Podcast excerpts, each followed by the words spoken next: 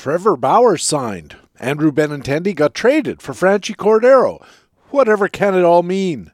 I'll ask our Market Watch news reporters about all of it next on Baseball HQ Radio. Learn to play the winner's way, because Baseball HQ Radio starts right now. And here's your host from BaseballHQ.com, columnist Patrick Davitt. And welcome to Baseball HQ Radio for Friday, February 12th. It's show number four of the 2021 fantasy baseball season. I am Patrick Davitt, your host, and we do have another great Friday news and notes edition for you. We'll have our Market Watch player news reports, Harold Nichols with coverage of the National League, including Trevor Bauer, Ketel Marte, Marcell Ozuna, and more. And Ray Murphy has news from the American League, including Andrew Benintendi, Eloy Jimenez, Luis Robert, the Detroit bullpen, and more. We'll have our HQ Spotlight with Brent Hershey, co general manager at BaseballHQ.com, discussing his work at the site, including on the minor league scouting team at HQ and more. We'll also have our regular commentaries from the expert analyst at BaseballHQ.com, the best fantasy baseball website in the business. In the minor league minute, Baseball HQ minor leagues analyst Rob Gordon looks at Pittsburgh third baseman Ke'Bryan Hayes. And in the frequent flyer, Baseball HQ analyst Alex Beckey looks at Tampa left handed starter Josh Fleming. It's another big news and notes edition. Thanks for joining us here at Baseball HQ Radio. Hey, what do you say? Pitchers and catchers report next week. We gotta talk some baseball.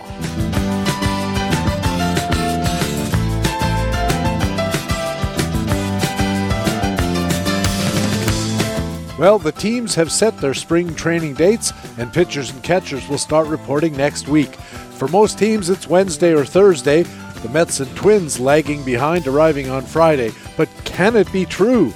We're a week away from spring training. Fingers crossed that everything works out. And in the first inning of this Friday News and Notes edition, it's our Market Watch Player News Reports.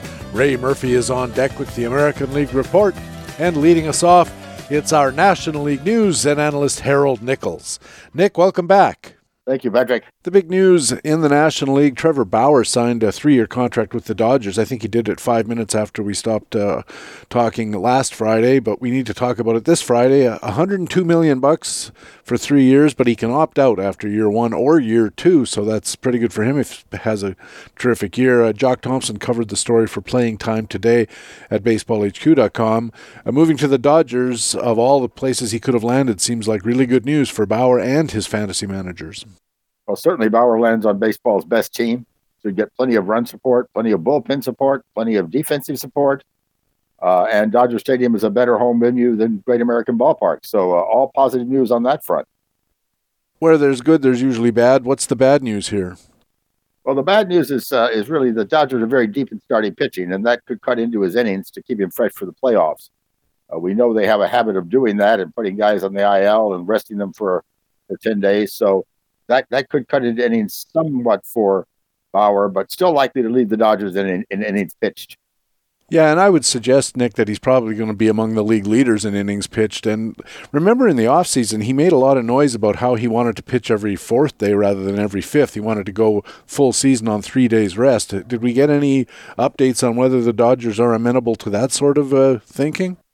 I haven't seen anything on that. I, I can't imagine, as deep as the Dodger rotation is, I can't imagine them trying that, but we'll wait and see. Yeah, I just wondered if maybe he'd force the matter by saying, "If if you want to sign me, here's the deal," you know. And I wonder if maybe that they'd be willing to split the difference and give him some some starts on three days rest, some starts on four days rest, that kind of thing.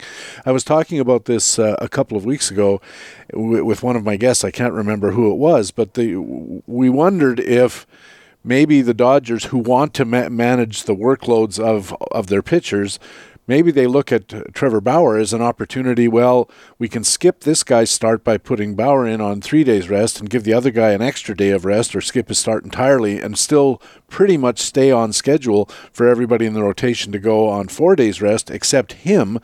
When, he, when they want to try to get uh, when they want to try to get somebody a little extra day, as I said. Right. I mean, it'll be interesting to see how that develops. We know that Clayton Kershaw has uh, has uh, injury issues every once in a while, and see, they've got some younger guys available who uh, who may need some rest. So certainly would be interesting to see what they do and how they manage that entire situation. Boy, uh, it was Gene McCaffrey I was talking to in the first show of the season who said that if Trevor Bauer or any decent starter was to go on three days rest throughout the season, he would immediately become the top starter in fantasy baseball because of the innings volume. Yeah, the innings volume would certainly be uh, be amazing in that in that situation. So uh, uh the question is, could he could could that starter maintain uh, effectiveness all the way into September and and uh, with the Dodgers thinking into the playoffs? with that going on, or would they in September go to something else and say, "All right, we've got this cinch now, so we're going to shut him down for three weeks and uh, and let him pitch out of the bullpen or something"? It'd be interesting to see how they develop, how they handle all of this. It will be because it it augurs for the future of how rotations are are managed in general. And one of the things that has been clear over the years is, I think we can all agree, is that pitchers start too young uh, throwing all kinds of pitches like heavy, heavy workloads, even in high school and junior high school, especially in colleges, the universities. There are horror stories about pitchers being left out there 180 pitches, 190 pitches, this kind of thing. And the the physiological fact is young men uh, are young people in general are not fully physically developed till they're about 24 or 25 and that they really should be ramping up those innings through that through that uh, part of their life as they're young learning good mechanics learning about the sequencing of pitching that kind of thing and not going out there and throwing 300 pitches a week in you know weekend tournaments and that kind of thing. Yeah absolutely. I think that's it's very clear that that that sort of thing happens and that's why i think we see so many uh, so many injuries to pitchers early in their career, which we've seen a lot lately. Yeah, I think it's going to be interesting. Of course, it's in the team's interest. They sign the, the young pitcher, uh, draft him out of university. They want to get him to the big leagues and contributing because they're paying a lot of money for his services. And from their point of view, if he has an arm injury at age 25, well, by that time his contract is over. He may be long gone, or you know that that's not their concern. They're looking at you know those age 22 23 24 or 23 24 25 years because those are the years they have him under contract and after that if he gets hurt that's his problem right that's that's entirely possible now if Trevor Bauer does get a lot of innings, however many they turn out to be, it seems like there's going to be some bad news here for the pitchers who are at the end of the Dodgers rotation. You mentioned Kershaw; his innings seem safe, but there are some pitchers who were kind of three, four, five who now become four, five, six. Right, very definitely. And uh, the domino effect ripples right through the entire uh, LA starting pitching group. Uh, biggest innings casualties are likely to be Dustin May and Tony Gonsolin, and maybe even Julio Urias, depending uh, on uh, if or how often the Dodgers go with a six-man rotation. But uh, both both Dustin May and Gonsolin will pitch meaningful 2021 innings in some capacity. And of course, injuries and the fact that LA uses that IL for timeouts will factor in here. But without veteran injuries, one of the three, either May or Gonsolin, most likely, uh, could find a big in 2021 in the minors. And of course, uh, more trades are still possible yes, uh, the Dodgers are in a good position to trade from strength in pitching, and everybody's always looking for it. Although I, you look through that Dodgers lineup and you think, where can they, where can they improve? You know, I mean, I suppose they could have signed Nolan Arenado at some point for a couple of pitchers, but they didn't, and it's hard to imagine them getting much better. In Atlanta, they tried to get a little better, Nick, by re-signing outfielder Marcell Ozuna. Phil Hertz covered the story for Playing Time today. And you mentioned domino effects in the LA starting rotation. What are the domino effects in the outfield in Atlanta? Well, you know, Ozuna returns to Atlanta where he just battered major league pitching in 2020. Career highs in average at 338, uh, expected batting average at 283, hard contact index 138, OPS 1.067, a power index 166. Uh, some we expect some regression, but uh, even with the likely regression, he's one of the best power sources out there they needed another big bat uh, and one who can at least play a passable outfield, and so they certainly got that uh, with with Ozuna. Those numbers sounded impressive to me, Nick. But uh, are are you at all concerned about the 55 point difference between uh, 283 expected batting average and a 338 real batting average? To expect some regression for Ozuna. On the other hand, he seems to like playing in Fulton County Stadium. Uh, Atlanta seemed to be a good place for him. So uh, I, you know, I, that that's it was good for him, I think, to re-sign in Atlanta where he was so successful a year ago. had they not signed Ozuna, Atlanta's starting outfield, Nick, would probably have been Ronald Acuna, Ender Inciarte, and Cristian Pache. Who's out? It's long term. It's likely that Inciarte would be the one relegated to the bench.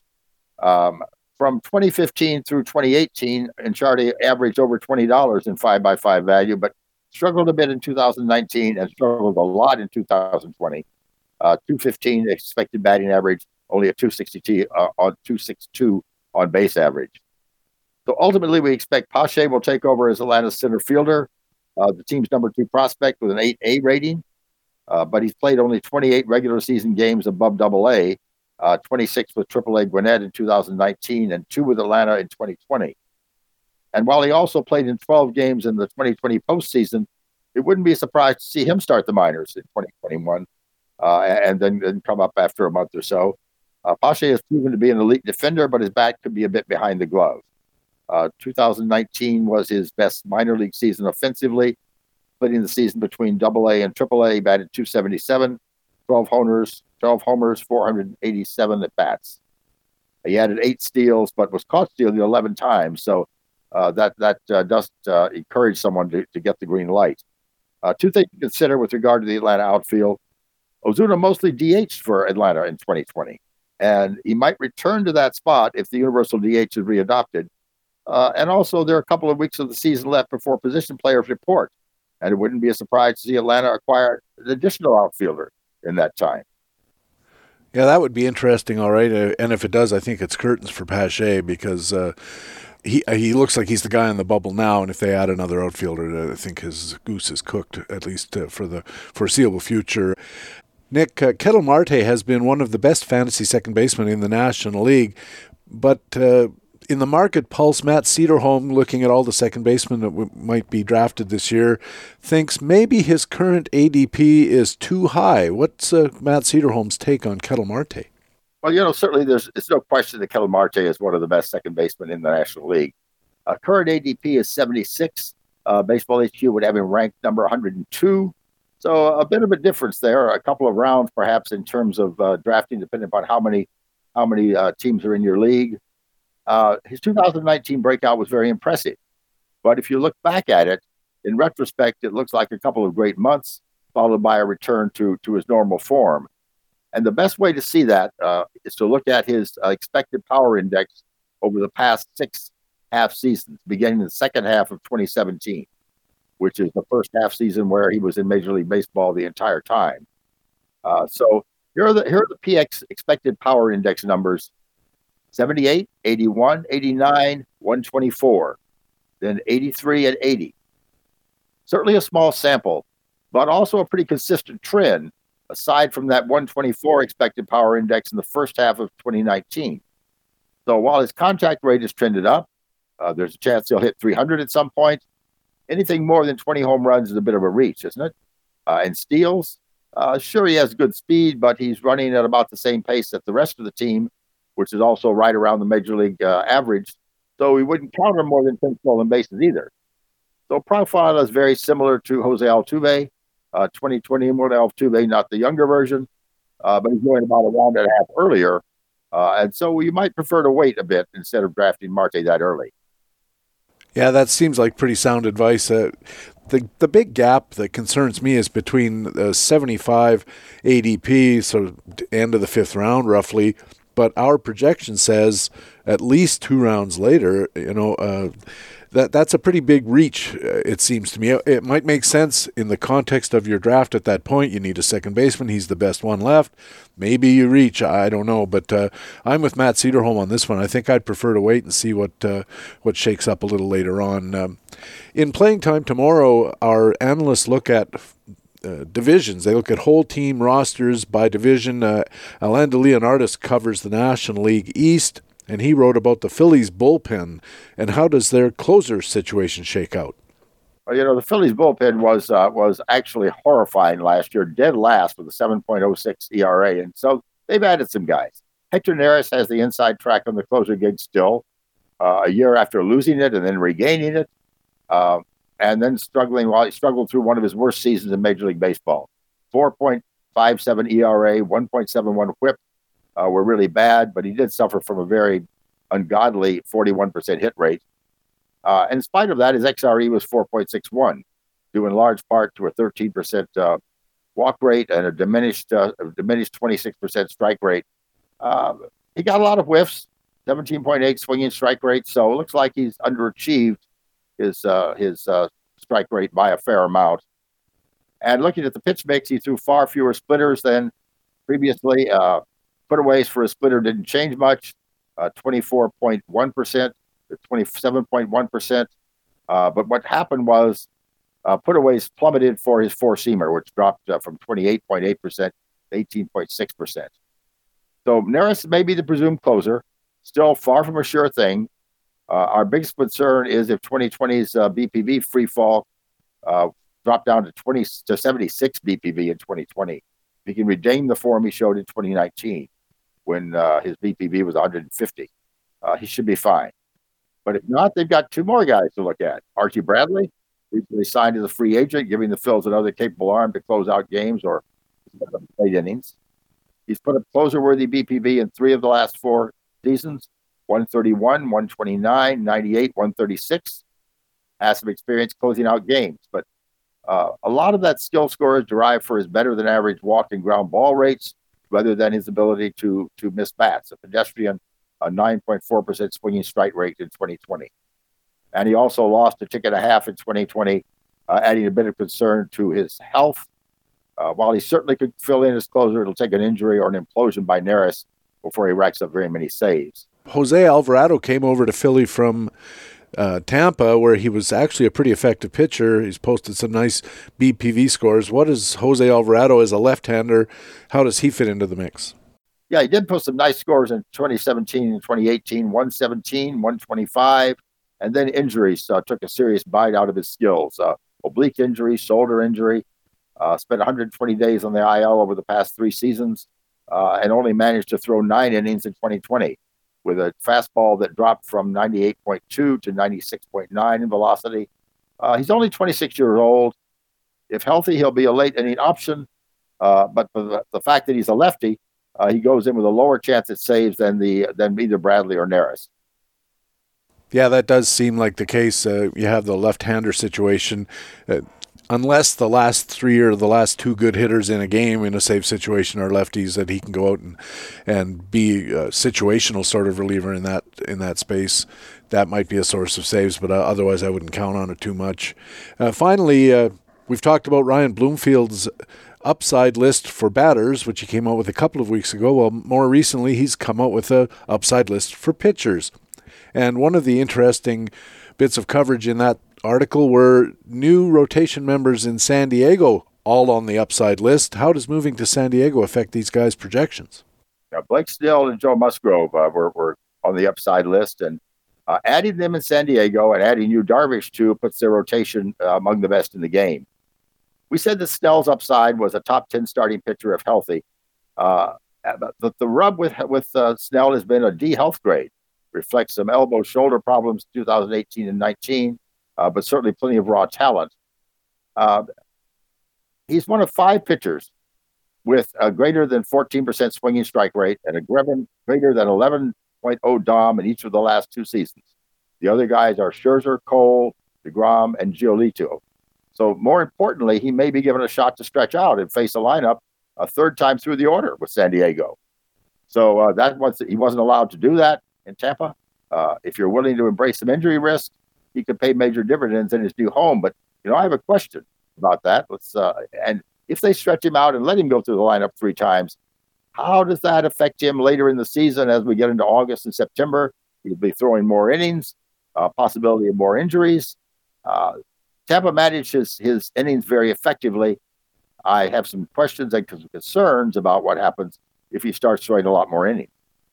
Yeah, it seems that way, and and for his career, his performance in those extra times through the order has been pretty uh, questionable. First time through, I think his uh, um, ERAs and and his ERA indicators have been pretty bad. Uh, I'm just looking at his xFIP uh, through the order. First time 317, second time 394, third time through 441.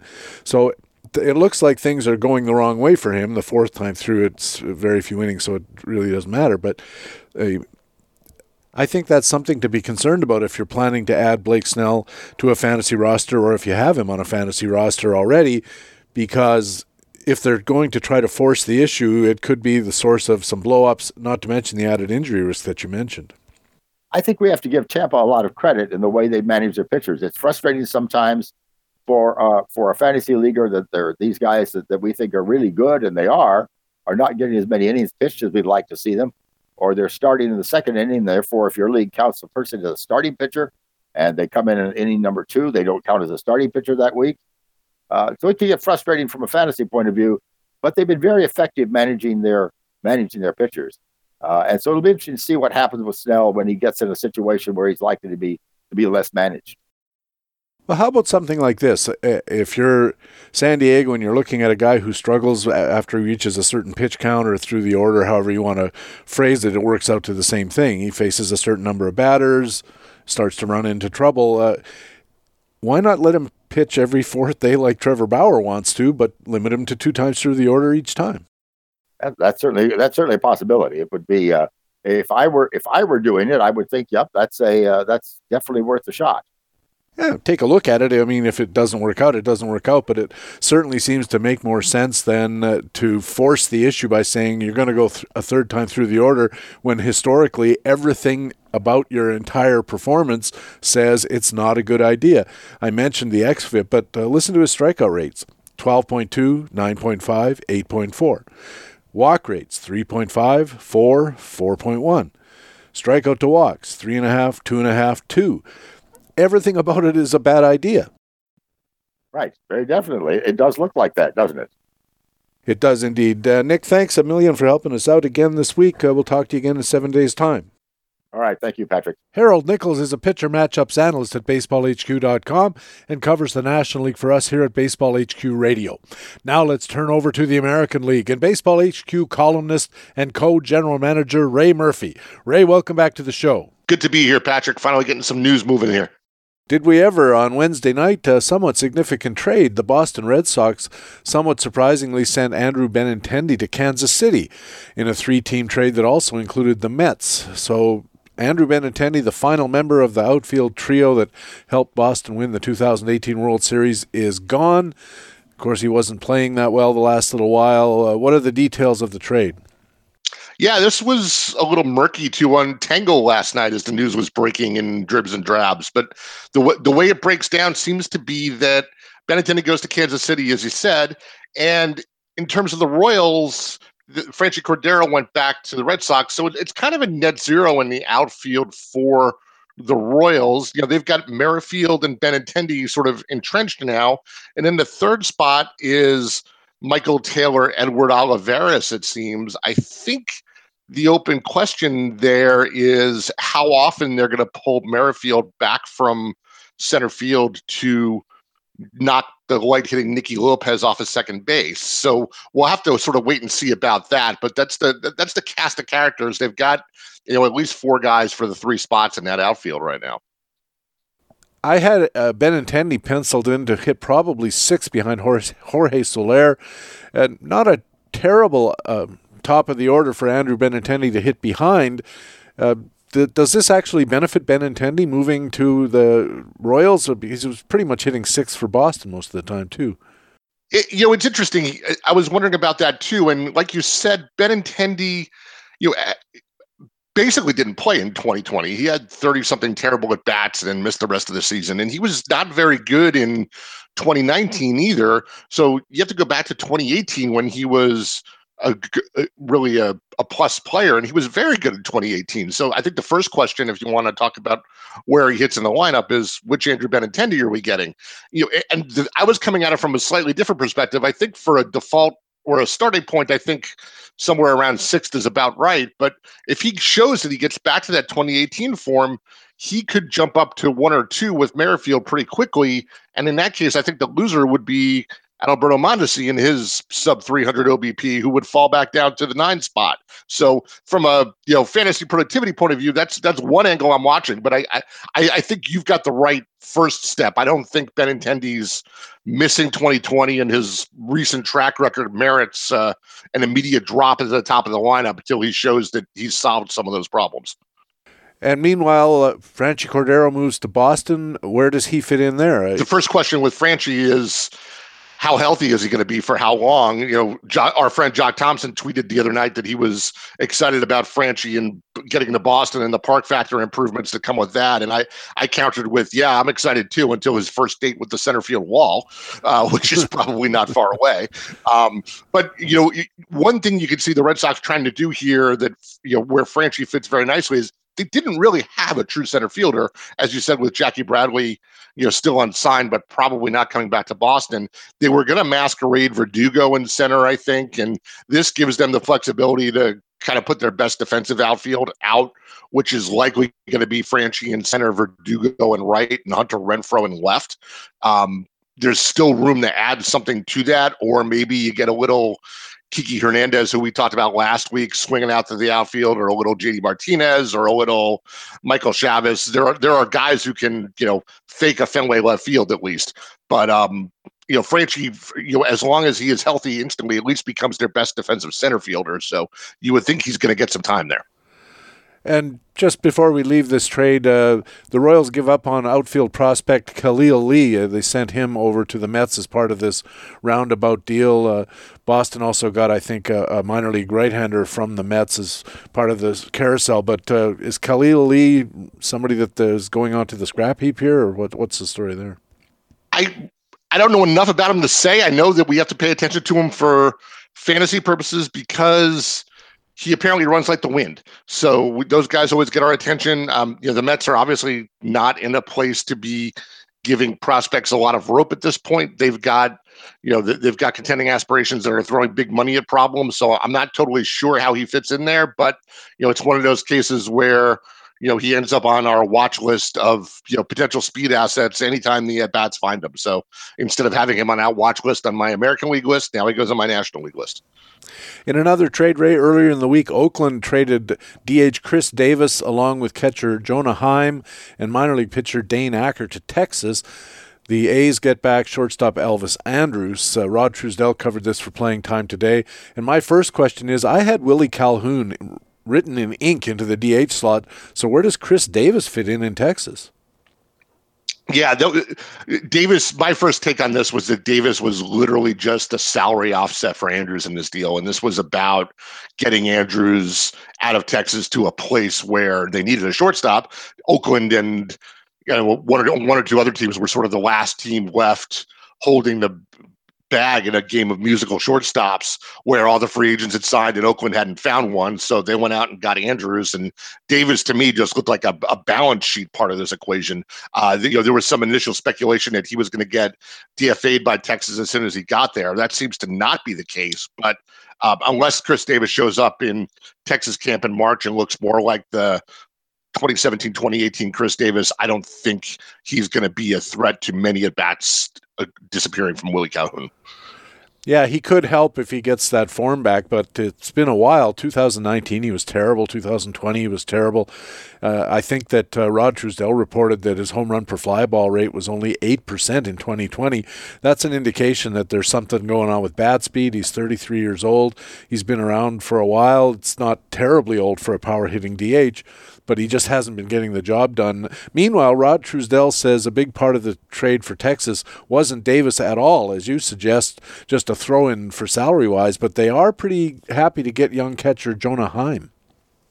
Yeah, they're obviously in a, in a bit of a youth movement there. We've seen that what with you know pushing Andrus sort of out of the out of the roadmap, and you know some other you know Shin-Soo Choo moving on. You know they're they're turning the page in Texas, and uh, like you said, Trevino was going to start the season as the catcher of the of, of, the present, and certainly he seems like he's got some uh, future value and will be cheap and cost controlled for a number of years to come.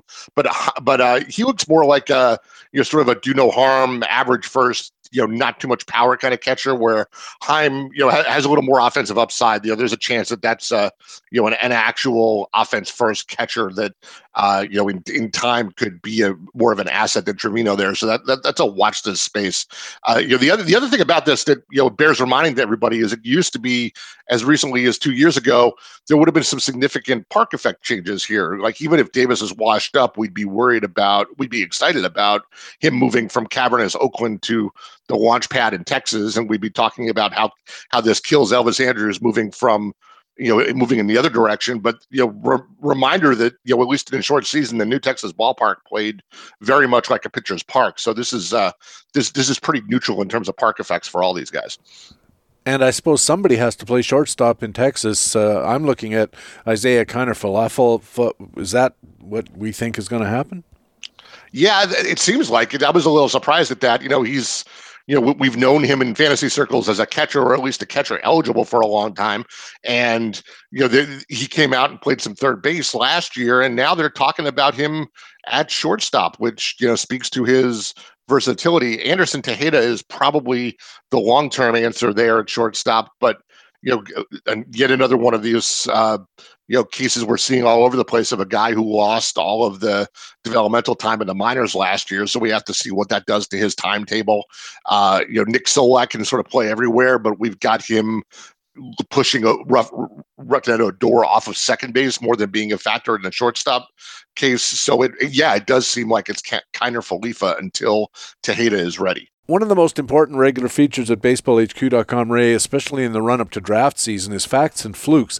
Uh, we call it performance validation. Our analysts look at five players in every article, and there's two or three of them a week. But before we talk about particular players, what do we mean when we say we're validating performance?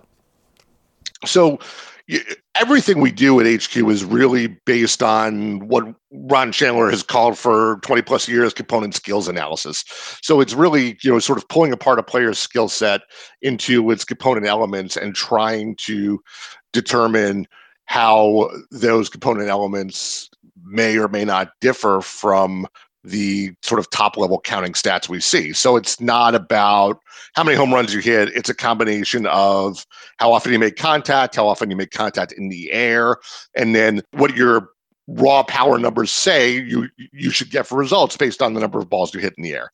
Uh, same thing, batting average is about contact and ground balls, line drives, and fly ball distribution. And we're trying, so we try to filter out the noise metrics. Uh, you know, for batters, you know, batting average and balls in play for pitchers, hit you know BABIP again and strand rate and home run per fly and you know some of the things that cause cause noise in these metrics and try to get to sort of a, a, a true skills level understanding of what a player is because we our belief over time is that the player's performance will regress to their true skill level.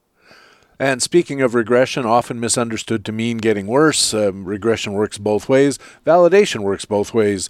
Uh, sometimes you're validating an exceptional performance and saying it was it was good. Sometimes you're validating an exceptional performance and saying it wasn't justified. And sometimes you're looking at a poor performance and assessing whether that was real or not real. Uh, let's look at a recent example from Baseball HQ. Uh, White Sox outfielder Eloy Jimenez put together an excellent 2020 campaign, uh, 296, I think 14 home runs in that short season fantasy managers seem to be bidding a, a, repeat performance. His ADP, I think, is 37 in NFBC drafts. Analyst Brian Rudd looked at Eloy Jimenez. What did he find out?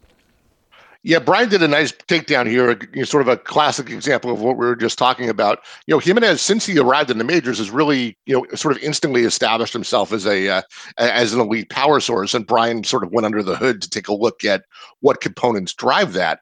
And it's it's an interesting portfolio because he's got you know a couple of at least yellow flags that really don't seem to hold him back that much. He, he first of all, he hits too many ground balls for what you want to see in a power hitter. Uh, you know, for, last year he was just over 50% of the time hitting the ball on the ground, and we know balls hit on the ground never go over the fence, so that seems like a bad thing. But uh, you know, he compensates for that by uh, by getting a nice home run per fly ball rate that he's sort of established as a skill. And the the sort of newer stat, Statcast metrics validate that high home run per fly. He's got a really nice barrel percentage that isn't the top five percent of uh, Statcast metrics, and also uh, his hard to hit rate is off the charts. So you know we've got a metric for expected home runs that we have in a baseball forecaster and are sort of writing the code right now to get it on the website. And it focuses on those two things. It's basically exit velocity and ba- barrels trying to get to you know sort of a how many home runs you deserved and you know in both of the components of that eloy does really really well Yes, and he does well on just the basic hard hit metric over 55%, I think, the last time I looked. And I checked his minor league record, Ray, and he hit a lot of ground balls in the minors too, and a lot of home runs. So maybe he's one of those guys who just hits the hell out of the ball, and and anytime he gets it uh, up in the air, there's a chance it's going to clear a fence somewhere. That's exactly right. And the other thing about it from a raw counting stat perspective is for a slugger, he he makes contact at decent rate of the rate of the time. You know, he was at 74% last year, so you know, roughly three times out of four, he's not striking out. And when you hit the ball hard as often as he does, the best thing you can do is put bat on ball often enough. It, this isn't a case where you've you know we've got so many other sluggers whose um, contact rate you know is somewhere in the 60s or mid 60s. That's that used to be anathema to us, but that's become more and more common. But Jimenez resides at a uh, at a higher baseline than that, which in terms of you know, which just means more fly, more balls in play, and even if not as many of them are fly balls as we like, it means more good things happening in the aggregate. Yes, and one of those good things, as Brian Rudd points out in this analysis, is he's a pretty good batting average asset in fantasy terms. Uh, 296 last year in the short season, 267 the year before that. Hitting a lot of ground balls generates very few home runs, as you suggest, but it also generates more hits. You know, more ground balls are likely to find holes and find their way through and create all kinds of problems. So, in addition to the home run potential, just putting the ball into play creates runs and RBI opportunities, and maybe Eloy Jimenez is a little bit of a secret batting average spice.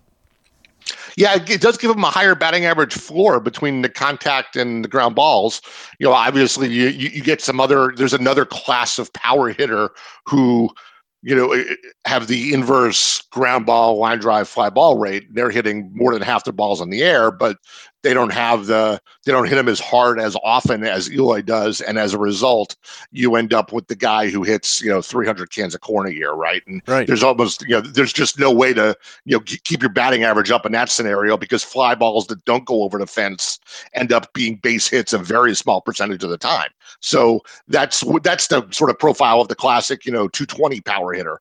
Um, but this is a um, you know he was the other way. You know he he uses those ground balls and those aggregate balls in play to keep his batting average up. And fly balls in general are bad for batting average, but when he hits a fly ball, it goes over the fence, uh, you know, fairly high percentage of the time, which you know is, is exactly what you want. So yeah, it's a you know he, it's a true four category skill set here. He doesn't run, so it's not five, but you know he's sort of helping you in all four in all four of the other categories. You know who he reminds me of, and, and not at the same level, but uh, Manny Ramirez used to be like this. You know, not the fastest guy in the world and a and a true power hitter, but he got a lot of hits just by bashing the ball so hard that they couldn't catch it. Uh, you know, a lot of line drives too, but he he poked a lot of balls through the uh, through the infield. Well, poked is the wrong word. Drove a lot of balls through the infield and ended up being a very good average hitter as well. Yeah, that's a great comp. Actually, I've actually used that one at least once that I that I can remember. Brian Rudd also looked at Seattle starting pitcher Yusei Kikuchi, who has, to be charitable, struggled the first two seasons in the majors. ERAs over five in both of them. Is there any reason for optimism here? Yeah, in fact, not only is there a reason for optimism, but he's one of my favorite end game targets this year because there's some things going on in the skill set that didn't show up in his ERA in his ERA in 2020, or for that matter, 2019. And this is a case where the surface stats are, are telling one story, but the skills are telling another, which is a which is a place where I love to take some profit.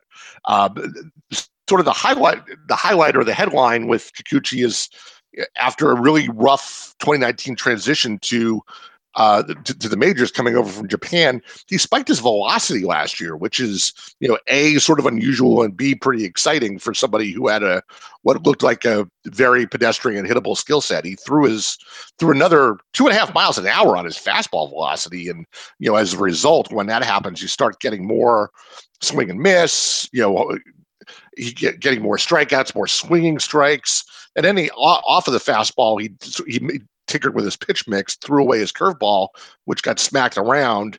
And you know, it's always a good idea if you don't add a new pitch to at least you know ditch your old pitch, uh, your worst pitch, and that's what he did. So a better fastball and removing his curveball really sort of reinvented him last year in terms of skills. But his ERA stayed up in the low fives due to some misfortune, which really is just keeping his price down this year and making him a super, a super target in my book.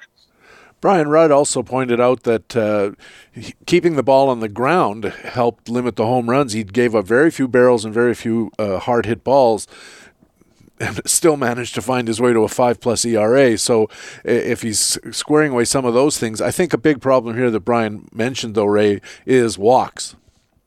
Yeah, for sure. And, you know, but some of that might be, you know, there's so much, we've talked about it already a couple of times this year, but there's so much to untangle about the short season last year. And you think about the way, you know, here's Kikuchi with just one more example, a guy who, you know, made some significant changes to its to his pitch mix, you know, added velocity to his fastball, and only had two months to sort of consolidate those skills. And, you know, we would have loved to have seen what he would have done with another four months as he sort of you know gained control of control literally of his arsenal would he have you know started to dial down the walks uh, or would he, uh, or on the flip side, would he have started getting better results and maybe he wouldn't have ended the year with the five plus ERA and he'd be on more breakout lists this year instead of more, you know, sort of hidden hidden profit end game lists here if he had hung up uh, you know, a second half of the season that we never saw with a sub four ERA or something like that. So yeah, there's sure there's risk still, but uh, you know, uh, I'm betting uh, that over time the uh, the gains he made last year are going to make their way into his uh, ERA and WHIP. And Facts and Flukes analyst Eric Flaramonte looked at Eloy Jimenez's teammate Luis Robert and says Robert's surface numbers look pretty good, suggesting maybe a 30-30 guy over a full season. But underneath, once again, the story is more complicated. What's uh, Eric Flaramonte's concern here? Yeah, I was writing something up for, about Robert last week too, and I was leaning heavily on Eric's analysis, which I thought was uh, which I thought was spot on. It, it really, this one is as much for me about cost and about what we were just talking about with that um, you know th- th- that short sample for 2020 you know robert was a highly touted uh, you know, rookie last year started out an opening day in center field and came out like gangbusters, but then cooled off. And you know, I think he hit sub 200 in September or something like that. And you know, for a for a rookie, that's a normal. You know, come out hot. The league adjusts to you. Pitchers find some holes in your swing. They start getting you out for a while, and then you've got to make counter adjustments. And Robert probably will make those counter adjustments over time, but we didn't get to see it last year. We didn't get to see sort of step three in the chess match between hitter and pitcher. And that brings me back to the price here, where his ADP last year was somewhere. I mean, it was pretty high for a rookie. It was somewhere around round six or round seven. He's going at round three now. His ADP is in the 30s, and I know he sort of filled the stat sheet uh, in the aggregate in those 60 games last year. But given that he ended cold, I'm not sure I, that he earned that kind of price increase from where he was a year ago. So I'm probably not going to end up owning much of him, even though it is a broad base of skills with both some risk and some reward to it. I thought so too. And the uh, really slow close to the short season, he batted 160, I think, something like that. It's uh, yeah. certainly a cause for concern because the the suspicion is that pitchers, as you said, found some way to get him out. And if they found some way to get him out for the last part of last season, they're going to maintain that same approach and get him out lots this season as well. We'll have to see if he can adjust back, I guess. Another preseason must read at Baseball HQ are the buyer's guides columns. We have them for hitters, starting pitchers, and relievers. And Doug Dennis, one of our favorite people, covers the bullpens, and he recently dove into the situations for a number of teams. Let's start here, Ray, with Detroit. The Tigers' 2020 opening day closer, Joe Jimenez, was so bad they ended up the year with Bryan Garcia, who's not exactly going to make anybody forget Dennis Eckersley either. Uh, what does Doug say about the Tigers' bullpen in 2021? Yeah, it's not exactly uh, stocked to the brim with uh, closer-worthy skill sets, right? So it's uh, you know he's reading some he's reading some muddy tea leaves here, and you know, and poor Doug, this bullpen job seems to just get harder and harder every year. It's uh, you know the closer marketplace is just so fractured these days. We've been talking about it for years, and now it's really, you know, it, it, the the work of people like Doug who are trying to, uh, you know, tease out how these bullpens are going to play out just seems like it gets harder all the time. Uh, in this particular one, yeah, Garcia ended up with the gig last September, but you you almost his skills are so bad you just have to sort of just d- dismiss him out of hand. Uh, Doug comes back to Joe Jimenez, who got demoted from the closer role last summer. But then once he got demoted, his last four or six weeks in the short season were were actually quite good.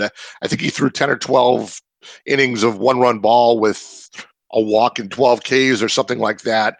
That uh, and, you know that that seems like it should be enough to overcome Garcia, but you know. It, that's not a ringing endorsement of him. And as he's in particular got some problems with the home run ball, which are, you know, sort of uh, a poison pill for closers. So looking even a little bit deeper, you know, Doug also throws some votes toward Gregory Soto, who's got a sort of a safer, more well-rounded skill set without sort of the pitfalls of either Garcia in general or Jimenez with the home run rate.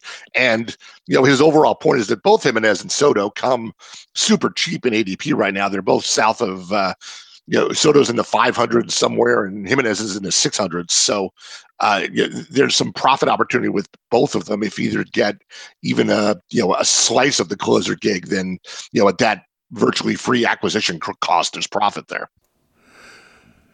And as you said, uh, Gregory Soto, a couple of things to worry about. Uh, Doug pointed the platoon splits and uh, the walks and stuff, but at 620 uh, ADP, and if your league runs that deep, what the heck? You know, at, at that point, you're really throwing a lot of darts, anyways. Uh, before we go, Ray, I wanted to ask you about a couple of things that you wrote uh, recently. Uh, the GM's office column you wrote a very interesting thing about how you were auditing and adjusting HQ projections in real time based on what you were doing at a at an experts league draft. Uh, where did you get that idea?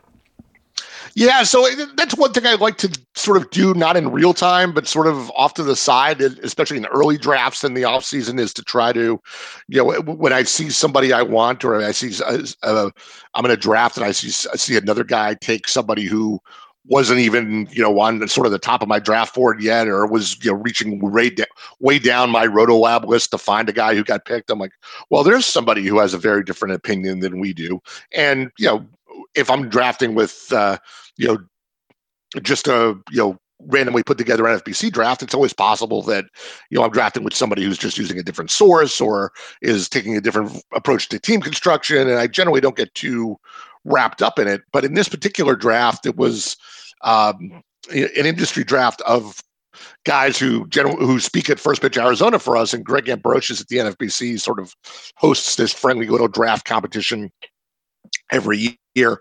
And given that I sort of knew and have respect for everybody in the room in terms of you know some using our sources, some using other sources, but all you know using sound methodology, I figured it was a good time to sort of pay more attention to any time when I saw a pick that was sort of way far afield from what our values were telling me, and a chance to sort of take a deeper dive and, in some cases, clean up our projections, or in some cases, just revalidate that the reason the guy wasn't on my radar screen at the time is still valid, or what have you. So that was sort of the mindset.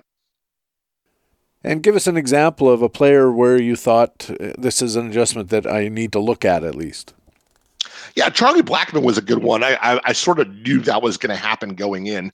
Uh, I've seen in several drafts that um, we're valuing Blackmon quite a bit higher than the market. You know, by our projection in Rotolab um, based on HQ projections when I was going through this draft was Blackmon was something like 28 or 29 dollars, which should have been a you know third, maybe even late second round pick, right? But he went in this draft in round seven, uh, which was interesting because um, there were three or four people in the draft. Doug Dennis was in the draft from HQ. We were just talking about Doug's bullpen work. Doug was in this draft. Ryan Bloomfield from HQ was in this draft. Uh, Steve Gardner from USA Today was in this draft, and I know he tends to use our projections. And of course, I was in the draft. So four out of the 15 people were using HQ projections. Those four people between round three, where Blackmon became the sort of top valued guy on the board, and round seven, where he finally got taken, we probably passed on Blackmon among the four of us 12 times in there. So, which kind of spoke, said to me that okay, clearly none of the four of us believe this projection either. So, you know, maybe I should go back and take a closer look at it because none of us are willing to sort of buy into what the uh, what the system is telling us. And I took a closer look, and it's really you know, I think there's some of it with uh, some of it seems to be just devaluing Colorado with the Arenado trade and that sort of thing. Since Blackmon is old and certainly in the decline phase of his career, and you worry about the decline just ramping up.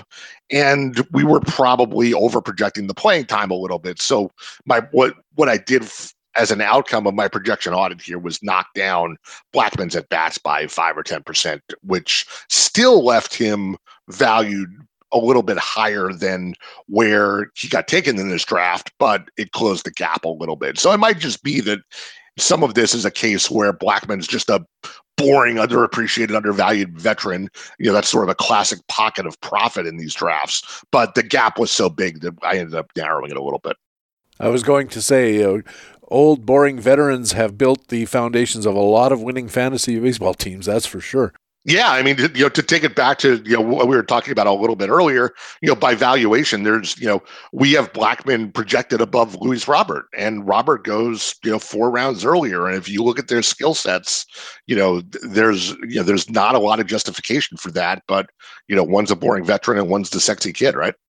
Yeah, that and you know, when you go into a draft, we all like to think that we're being these uh, hyper rational, super focused uh, analysts of baseball and uh, and applying a lot of acumen in the sport, but it's an emotional thing too at the table sometimes, especially in auctions. Not so much in in drafts, but in auctions, Luis Roberts' name comes out, and you know you go on tilt, as the poker players say. Oh, I gotta have him, and the bidding's so comfortable here, and then you get into the auction, and you can't not say uh, raise another dollar. That's right. Robert's name comes out, and you know, 13 backs at the table all straighten up, right? Right. exactly right. Finally, Ray, Baseball HQ has announced uh, because First Pitch Florida, the uh, annual gathering down in the Sunshine State, is not going to be available because of COVID restrictions and travel restrictions and just plain common sense. But Baseball HQ is having the event anyway, but they're doing it online. Yeah, it's really, you know, we lost first pitch Arizona to the pandemic. And, you know, thinking back a year ago, we, you know, we did the first pitch Florida, the inaugural edition, you know, right before everything broke broke free. I remember a lot of chatter while we were down there among people like, hey, you're gonna wear a mask on the plane on the way home. You know, what do you think about that? You know, we were we were also dumb and naive, right? And then it yeah. was like, you know, it was literally like 10 days before the world stopped, at least here in the uh in the northeast US. And it's kind of it's even harder to believe that, you know, we've gone a we've got a full trip around the sun and we have to cancel again. But here we are. So uh, we're taking the event uh, sort of part and parcel all the things we loved about it last year and as much as we can just moving it online we're going to build the program around you know around the weekend of the LABR drafts we'll have a couple of the LABR drafts available you know occurring and able to be followed along we'll do all sorts of um, you know, panel sessions and discussions about, you know, how to figure out how to use all the data from the Screwy 2020 season, what it means for 2021. We'll do some fat fluke type type stuff. You know, if you've been to First Pitch Florida or Arizona before, the program will look very, very similar to what it was. And we're, you know, we're going to try, try to steer into this you know virtual setting zoom thing we're hoping to even you know we can't go to a ball game which obviously is a huge part of what we do in arizona and florida but we're all hoping to you know literally have a watch party for a game that's on mlb network on saturday afternoon or something. We'll find a find a spring training game and we'll get some of uh some of our friends in the industry to sort of comment or you know hold court on Zoom while we all watch it together and talk about who's up or you know the the position battle that we're watching or what have you. And it's going to look very much like the immersive first pitch weekends that we've all come to love in person. We're just going to have to sit here and do it on Zoom one more time before we all uh, all things considered. Hopefully, we get back to doing it live in Arizona this fall. But we're going to do it. Uh, we're going to do this one on Zoom.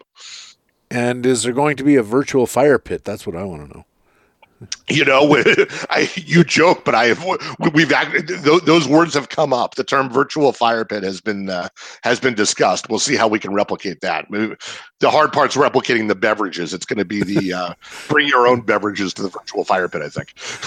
Yeah. Well for me that's the easy part. It's the technology that uh, baffles me. Uh, how can listeners find out more about registration checking out the schedule those kinds of things yeah, so the schedule's posted online. Uh, we've got an early bird rate going on right now. It is, you know, if you're somebody who has come to Arizona or Florida for the live events before or is interested in doing that, it's a deal you can't beat.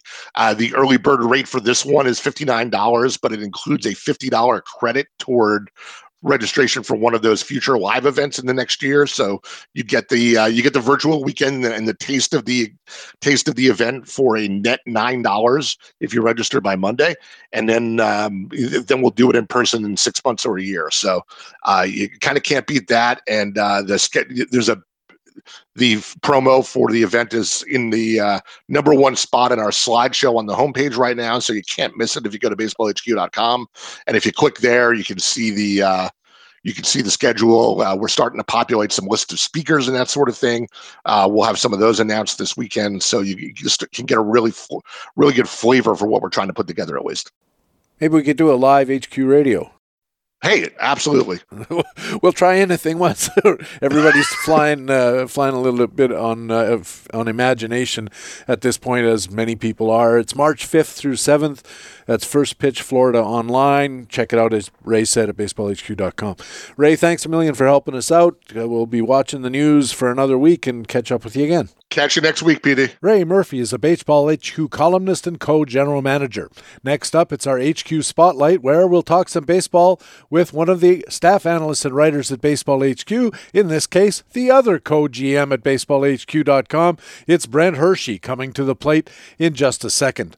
But right now, it's time in the show when I get to let you know about some of the great content that lets us say baseballhq.com is the best fantasy baseball website in the business. In playing time tomorrow, analyst Alain de Leonardis looks at rosters of all five teams in the National League East, looking at the Philly bullpen and the outfields in Washington and Atlanta. In NFBC coverage, analyst Brant Chesser looks at strategies for best ball and cutline leagues. And in the speculator, Ryan Bloomfield follows up his upside list for hitters with an upside list for pitchers, including Drew Smyly, Tyler Duffey, and many more. And those are just three articles among dozens, a small sampling of all the great content you'll find at baseballhq.com all the time.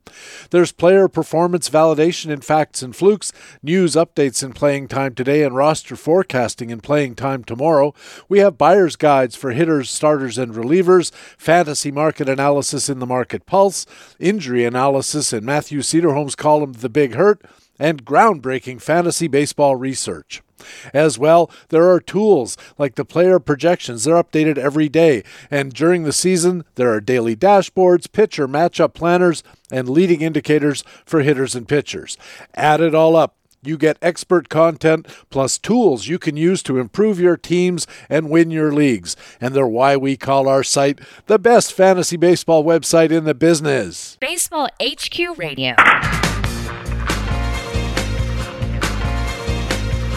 And welcome back to Baseball HQ Radio. I'm Patrick Davitt. Time now for our HQ Spotlight, where we introduce one of the staff analysts and writers at Baseball HQ. And it's my pleasure to welcome Brent Hershey, the co general manager at baseballhq.com. Brent, welcome to Baseball HQ Radio. Hey, Patrick, how are you today? I'm doing fine, thanks. Uh, thanks very much for joining uh, our spotlight on Baseball HQ staff. And uh, let's start with uh, finding out uh, you're the co general manager at baseballhq.com. What does that mean exactly? Ray Murphy and I uh, kind of split the day to day operations of the site. And we, I'm primarily responsible for the content areas, the working with the writers and getting all the articles up.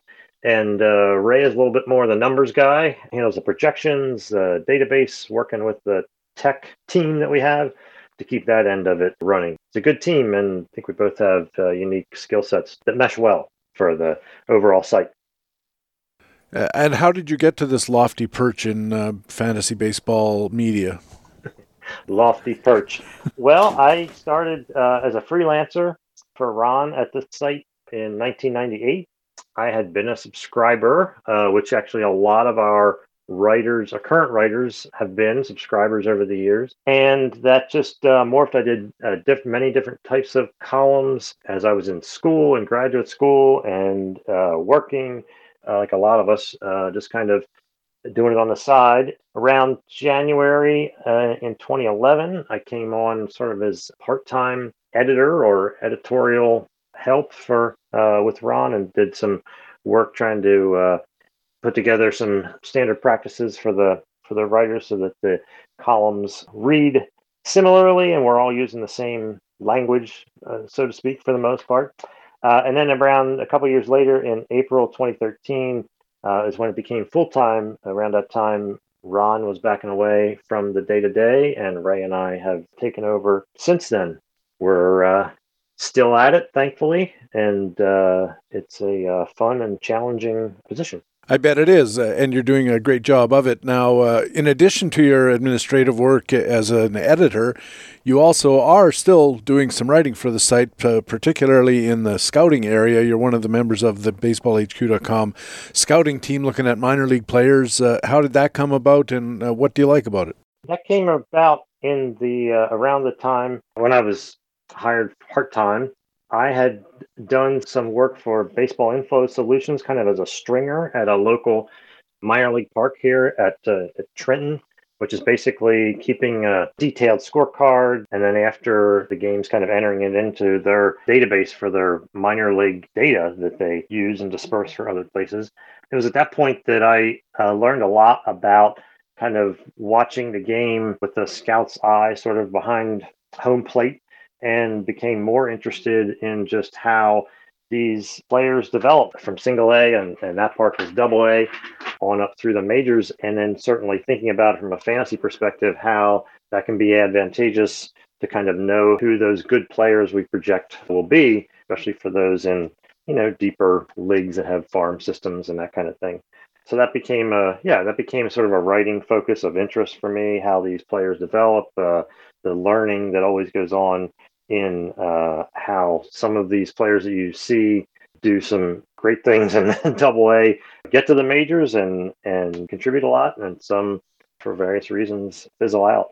So it's a it's an interesting part of what I do and something that's very enjoyable for sure. Well, you also uh, contribute as a writer to the site by sharing with Ray Murphy the general manager's office column. You guys back and forth. I don't know if you're on a fixed, you do it one week, I'll do the, the other kind of uh, schedule. But in any event, you wrote a column recently in the GM's office, and it was called The 2021 Preseason Plan. And basically, you walked readers through the uh, plans for the site for 2021, what they can expect to, to find there, and especially how they can benefit from using it. Uh, and I'd like to talk with you about that too. Uh, let's start with the first category that you offered, which is Major League News and Fantasy Impact. There's uh, two playing time columns are produced underneath that overall title, uh, starting with playing time today. Yeah, our playing time today column is basically our our kind of news spin column where we take the the news that happens, whether it's a free agent signing or a trade or an in-season injury, and then kind of let our readers know how that affects both the players that are the uh, initial focus of that news, say the free agent signing, as well as some of the players not directly involved in that signing, for instance, but who might get less innings pitched or less innings bats because of this new player coming in. So we use, we have our writers each assigned to a major league team. And uh, when some of the piece of news comes through that affects their team, they're the ones adjusting the playing time. And so they write up a quick note about how that's going to affect kind of the depth chart as well as some quick hit kind of characteristics of the players affected and how we see their fortunes kind of going forward. In addition to playing time today, there's playing time tomorrow, which takes a bit broader and longer of a view. We assign those by divisions, and in each column, the writer has several paragraphs and talks about each team. But in that case, they're looking at playing time from the broader sort of 10,000 foot team view. And we ask them to kind of look a step or two ahead also. So if a certain player is struggling as a second baseman, a young player maybe not hitting, and even before kind of a, any sort of change is made, we hope that the playing time tomorrow writer would have said, you know, this player gets uh, demoted or uh, benched. Here's the two, or here's the one or two players that will likely fill in, and this is how we think they'll do because of that.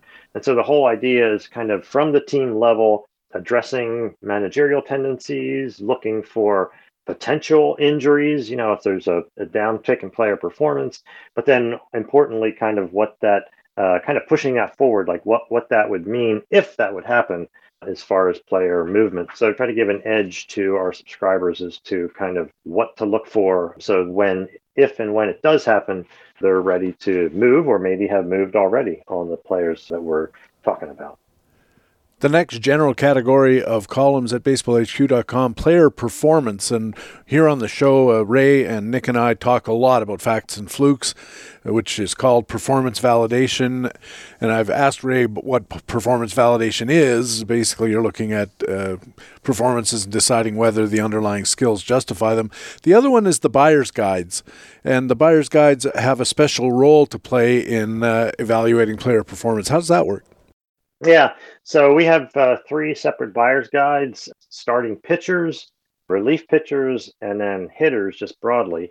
And what uh, Stephen Nickrand, who does uh, two of those, and Doug Dennis, who handles the bullpens, do is really look at just within that pool of players who is performing above or below what we expect. And it's a little different in than fact and fluke, which is player specific. We ask the guys to kind of dig into a specific player. Where here uh, we're looking at all the pitchers and and who has had a good past month in skills that might be uh, undervalued because his surface stats are uh, worse than what we expect. That skills based buyer's guide is is where we look at these groups of players, these wide groups of players in one pool. And those come out uh, starting February 15th, I think. Uh, starters Saturdays, relievers Sundays, batters on Mondays. And this is really valuable stuff when you're starting to put your draft list together because, of course, we all want to know. Uh, in those in those player pools, who's rising, who's falling, who's got a chance to overperform, underperform, those kind of things. We also set that up sort of in season too, Saturday, Sunday, Monday, to help many leagues that kind of do transactions uh, either Sunday or Monday to kind of give them the latest information we can that may affect uh, the different pickups that they're making for those uh, weekly transaction leagues. There's a bit of a overlap between the buyer's guides and the market pulse, which is one of two columns that comes under player valuation. The market pulse, uh, tell us about that, and it's as I said, the overlap with the buyer's guides. The market pulse uh, is something that this time of year, the writer Matt Cederholm goes position by position and really compares our HQ projected value with the wider kind of market value, so to speak, both where we are higher and where we are lower than kind of the accepted market value is what he highlights with with the idea of of giving people another slice of information to kind of take into their draft rooms or their draft days to, to give them a you know just just another idea of how long they might be able to wait on a player here or not.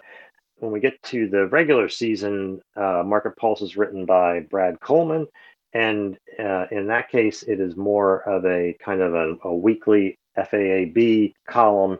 And you're right similar to some of the buyer's guides, it's uh, it's trying to identify pools of players that whose fortunes may change in the in the short term. What's helpful about that once we get in season is there are several levels of uh, player penetration pools. So here's you know here's a list of guys to consider for shallow leagues. Here's a list of guys to consider for deeper leagues and such in ways that just tweak it a, a bit to give us a little more information about who who could be at the beginning of that hot streak that we all uh, hope to acquire mid-season.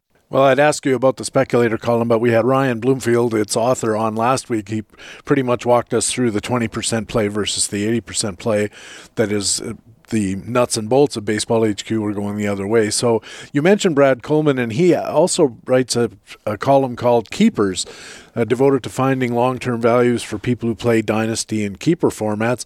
That's part of the gaming and strategy uh, section.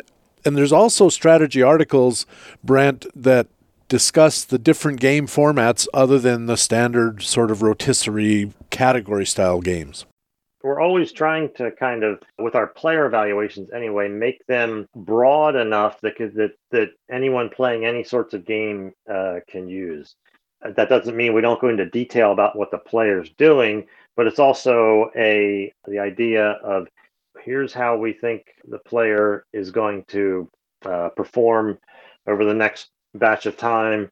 And you know you as a as a fantasy manager you know you know your league and you know your uh, rules and uh, we hope that our information helps you make those smart decisions. So that's that's one way of looking at it.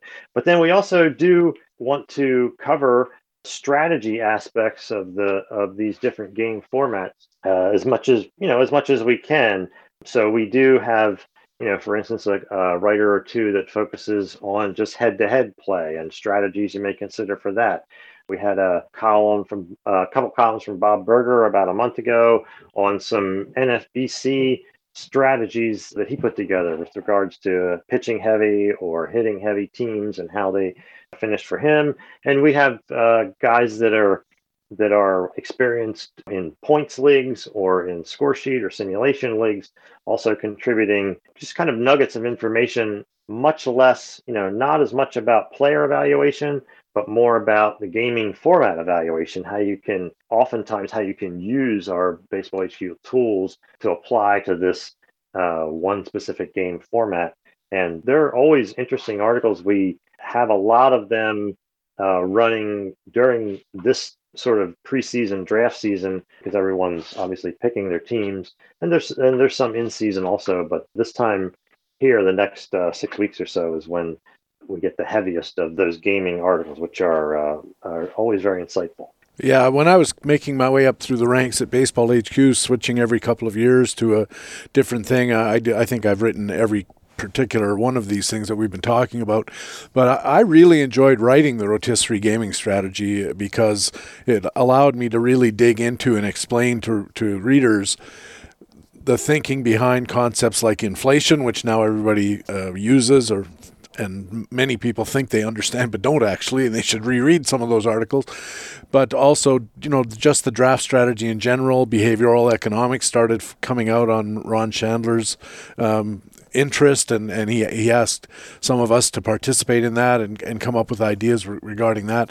So it's uh, this the strategy stuff is fun to talk about. Uh, ev- everybody talks about what the players are going to be worth, and should you take Francisco Lindor in the second round or the third round or whatever the case might be, and and that's all well and good. But the uh, but the strategy is uh, to me is where all the fun in the game is. Uh, before I let you go, Brent, I mentioned earlier that you are one of the members of the Baseball HQ scouting team covering the minors. You got to tell us a little bit about what the minor league coverage looks like preseason and in season our main uh, focus in in starting in late uh, November or so through the first week of January is what we what we term our organizational reports, which are basically our top 15 prospects for each uh, major league team. And that obviously is a bit more challenging this year, given that there was no minor league season uh, last year. But our team did a great job of mining different contacts that we could find and get as much information as we could about both uh, minor league players that were uh, at the alternative sites as well as as the fall instructional league. And so we put that together and and that culminates always in kind of our hq 100 our top uh, prospect list which came out early january. And since then then we take then we kind of refocus and go position by position and look at the top prospects in each position both looking at short term value for this year as well as, as more long term value. And so we uh, actually run have been running those for several weeks and and we'll, and kind of going around the diamond there, and they coordinate with the same uh, position that the Market Pulse column uh, that we talked about uh, comes out each day. So you get a good uh, each week, excuse me, so that uh, those are you know uh, correlated on the same day. But we're looking forward to certainly, hopefully, it sounds like the minor league season will be a bit delayed uh, because of the pandemic this year. But we hope to get back uh, at the ballparks come May and June and uh, continue to provide some of that scouting information, the things that we see on the field, as well as uh, different news and statistics that come across. So we're, uh, I know all of us on the minor league team are itching to get uh, to get back into that and get some real results after uh, an entire year off. And we'd be remiss if we didn't mention that during the season, one of the most valuable features at baseballhq.com, in my opinion, is the daily call-ups reports. Every time a prospect gets called up, bang, there's a there's a, a little nugget of information about him. Part of it's taken from the organization reports and the previous commentaries, but it's also updated to reflect whether the player has moved up a league or has done well at uh, a couple of levels or poorly at a couple of levels, and basically what you can expect. And we should also say that when we're talking about minor league coverage at baseballhq.com, it's all with a fantasy perspective. It's not uh, prospect coverage like you get in most other places where they're, look, they're looking at how valuable is this guy in a on the field real baseball sense, including defense, which in most formats of fantasy baseball doesn't count. Yeah, that's that's for sure. Uh, that's a really good point you bring up. I mean, that's something that we uh, all all year, whether we're doing our organizational reports in the fall or top 100 list, uh, in January, and then as you say throughout the year with the call ups and and uh, other places, the the definite uh, kind of feature of what we bring to that space um, is that it's it, it's all fantasy focused. I mean, I like to think of it as like you know you can get that information, you can get you know prospect information from other places, um, but many times it is on a more of a quote unquote real uh, or in in real life kind of ranking or evaluation uh, and kind of then that leaves you to do the translation as to how that's going to apply to fantasy. But when when for our products whether it's the books or the or our uh, top lists or our scouting reports in season and all of that uh, we're always thinking we're always seeing it through the fantasy baseball lens like how how valuable do we think this player is going to be uh, once he hits the majors from a fantasy perspective? How is he going to uh, affect uh, you know what kind of statistics are he going to is he going to produce? Uh, what kind of player will he be um, that uh, with regards to uh, your fantasy team? And so that's something that that we're kind of proud of and kind of make known feel like it's a, a unique uh, unique uh, place that we have in the among among the many choices to, of where to get good uh, prospect information. And I have to note that in your column you said uh, this this is just the formal articles and doesn't mention things like the award-winning Baseball HQ Radio podcast. So thank you for that as well, uh, Brent Hershey. It's been very interesting. It's a tremendous site. I do appreciate all the work that you and Ray do to keep everything running smoothly behind the scenes. Although I get the feeling sometimes it's like a duck. It looks very placid on the top, but paddling like hell underneath. Uh, thanks very much for joining us, and we'll talk to you again during the season. I got to go get paddling. Thanks. Brent Hershey's co general manager at baseballhq.com. And hey, before we roll ahead, I want to let you know about our next show, another Two Tout Tuesday edition. And what a dynamic duo. We open with Ron Shandler, the Grand Master, and then follow up with Rob Silver, a former NFBC overall champion and a top rate fantasy analyst. That'll be next Tuesday here on Baseball HQ Radio. But coming up next on this show, we have our regular HQ commentaries, the Minor League Minute and Frequent Flyer, next on Baseball HQ Radio. Mookie Wilson still hoping to win it for New York. Three and two the count.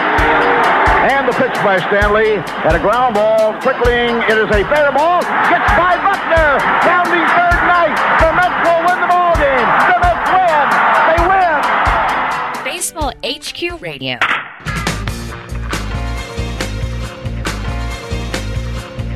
Welcome back to Baseball HQ Radio. I'm Patrick Davitt. Time now for our regular commentaries.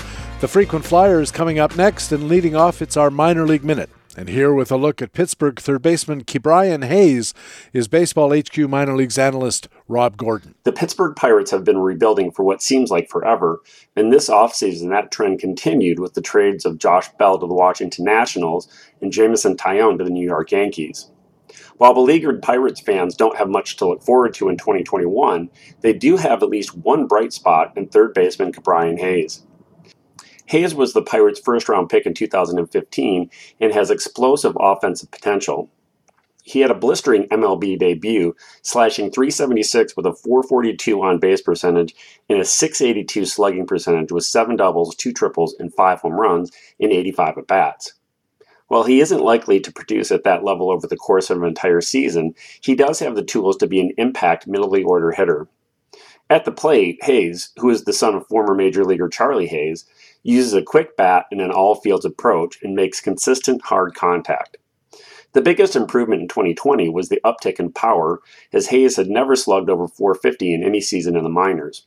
If that uptick in power continues in 2021, then the sky's the limit.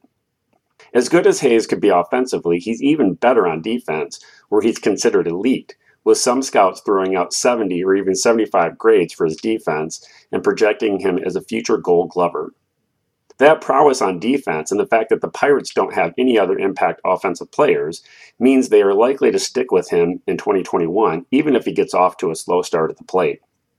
As a result, the Pirates' Ke'Bryan Hayes should be considered the frontrunner for the 2021 Rookie of the Year award in the National League and makes an excellent target in NL only formats. Just don't break the bank chasing those 2020 stats. As we gear up for the 2021 season and the start of spring training, don't forget to check out our crack team of minor league analysts and our extensive minor league coverage at baseballhq.com. For Baseball HQ Radio, this is Baseball HQ minor league analyst Rob Gordon. Baseball HQ minor leagues analyst Rob Gordon is a member of the Baseball HQ scouting team and has his minor league minute here on Baseball HQ Radio every week. Now it's time for the frequent flyer, a commentary on players who might be available in your free agent pool and have the potential to get enough playing time and production to make them worth considering a spot on your roster. Here with a look at Tampa left handed starting pitcher Josh Fleming is Baseball HQ analyst Alex Beckey. You could say that 24 year old Josh Fleming is a well grounded pitcher, despite pitching in the 2020 World Series only a few months after his major league debut. In fact, though a small sample size, Josh Fleming's spotless 5 0 record in five starts in the abbreviated 2020 regular season was further enhanced by his 278 ERA and his stellar 1.08 whip. Yet, according to the 2021 baseball forecaster, 24 year old Josh Fleming is a fringy prospect that benefited from good luck. That's why Josh Fleming, like all of our frequent flyers, should be considered to be a long shot, perhaps even a fringy long shot, who may be worth the flyer if he is available late in your draft. Heck, even the baseball forecaster advises you to take a flyer on Josh Fleming after your staff is full. Excellent advice. We love it. Digging deeper, something we love to do at baseballhq.com, perhaps Josh Fleming's good luck in the baseball forecaster's quote can be attributed to his 250 batting average on balls in play in 2020, where the league average is 300, or what we refer to at baseballhq.com as a 30% hit rate. Certainly, there's reason to believe from a skills perspective that his good luck, or 25% hit rate, or 250 batting average on balls in play, or BABIP, will continue. Indeed, Josh Fleming relies heavily on his sinker and slider while occasionally mixing in his changeup. In fact, according to MLB's StatCast in 2020, Josh Fleming dropped his sinker 53% of the time and grooved his slider 29% of the time, while mixing his low 80s changeup about 15% of the time, plus a rare fastball or curve. In other words, Josh Fleming is inducing ground balls from his sinker or slider on a regular basis, or approximately 64% of the time, according to the tools available at baseballhq.com which, according to baseballhq.com, generally leads to a lower ERA but a potentially higher whip. Thus, if Josh Fleming is throwing his sinker slider combo approximately 83% of the time, a ground ball rate of 64% makes complete sense. More importantly, the Tampa Bay Rays pitching staff, as a team, led the American League in ground out to air out ratios in 2019 and 2020. Hence, the ground ball trend is likely to continue in Tampa Bay this season, especially for Josh Fleming, perhaps leading to a lower batting average on balls in play and thus a lower ERA, meaning the good luck is likely to continue in 2021. And the good luck will likely continue for you as well when you draft Tampa Bay Rays starting pitcher Josh Fleming as our frequent flyer for this week. For Baseball HQ Radio, I'm Alex Beckey at BaseballHQ.com. Baseball HQ analyst Alex Becky has his frequent flyer commentary here at Baseball HQ Radio every week. And that's Baseball HQ Radio for Friday, February 12th. Thanks very much for taking the time to download and listen to show number four of the 2021 fantasy baseball season. I also want to thank our regular commentators from BaseballHQ.com, the best fantasy baseball website in the business. Our Market Watch commentators were Harold Nichols and Ray Murphy. Our Minor League Minute commentator was Baseball HQ minor leagues analyst Rob Gordon, and our frequent flyer commentator was Baseball HQ analyst Alex Beckey. Of course, I also want to thank our HQ Spotlight guest for this news and notes edition, Brent Hershey, the co general manager at BaseballHQ.com. Brent's a tireless guy behind the scenes at BaseballHQ.com, and a big reason it is the best fantasy baseball website in the business. I'm Patrick Davitt, the host of Baseball HQ Radio. I sure hope to see you on the BaseballHQ.com subscriber forums, and remember you can stay in contact with Baseball HQ on Facebook and on our Twitter feed at Baseball HQ. You can also follow me on my personal Twitter feed at Patrick Davitt, where you'll always be the first to know when a new podcast is available. Please tell your friends about Baseball HQ Radio wherever you catch your podcasts, and leave Baseball HQ Radio a good review and a rating. Helps us find new listeners, and that helps us keep the podcast going. Thanks again for listening. Remember, back again on Tuesday with a Two Tout Tuesday edition featuring the Grandmaster Ron Shandler and podcaster Rob Silver, former NFBC overall champ. It's Ron and Rob. It's a dandy doubleheader, a terrific twin bill, a powerhouse pairing, and it's on Tuesday on the podcast with Fantasy Baseball Intelligence for Winners.